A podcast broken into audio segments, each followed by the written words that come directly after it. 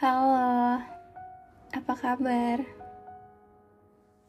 Semoga hari-hari kamu baik ya.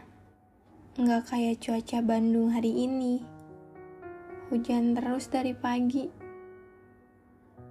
Hmm, udah lama ya. Aku nggak nemenin kalian ataupun tulisan-tulisan yang bisa mewakili kalian. Kali ini um, Nawang Nidlo Titisari mengungkapkan bahwa hal yang dipaksa itu nggak enak. Hal yang menurut kita itu udah biasa, tapi kita nggak tahu ke depannya bagaimana. Semoga kamu suka dengan apa yang aku podcastkan hari ini. Sebelumnya, aku pakai aplikasi Anchor untuk record podcast alfabetis. Dan jangan lupa ya follow Instagram aku di indah srhndyyn underscore. Terima kasih.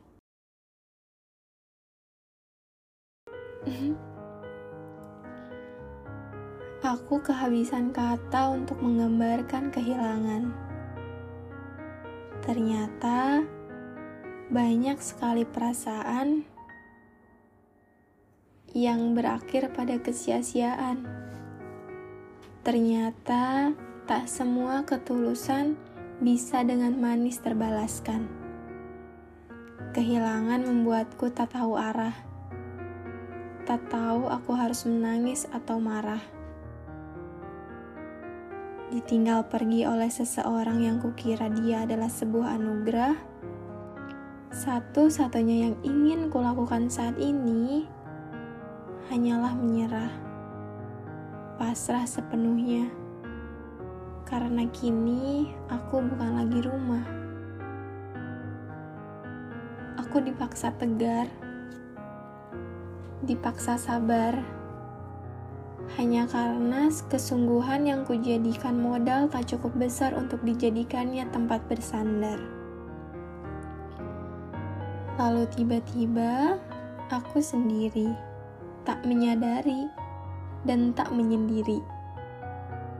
Seseorang di sampingku sudah pergi membebaskan hati.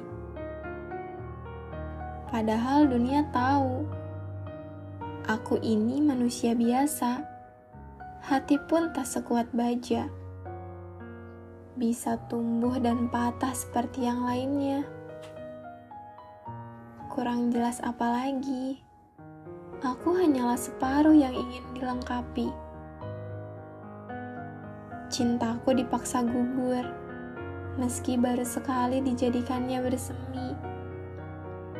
Benar memang aku sempat tak rela melepasnya. Tapi aku tahu bahwa ketidakrelaanku pun tak akan membuatnya kembali mencintaiku. Mungkin saja kehilangan adalah sebaik-baiknya definisi rela. Lebih baik daripada bertahan dengan seseorang yang pura-pura cinta.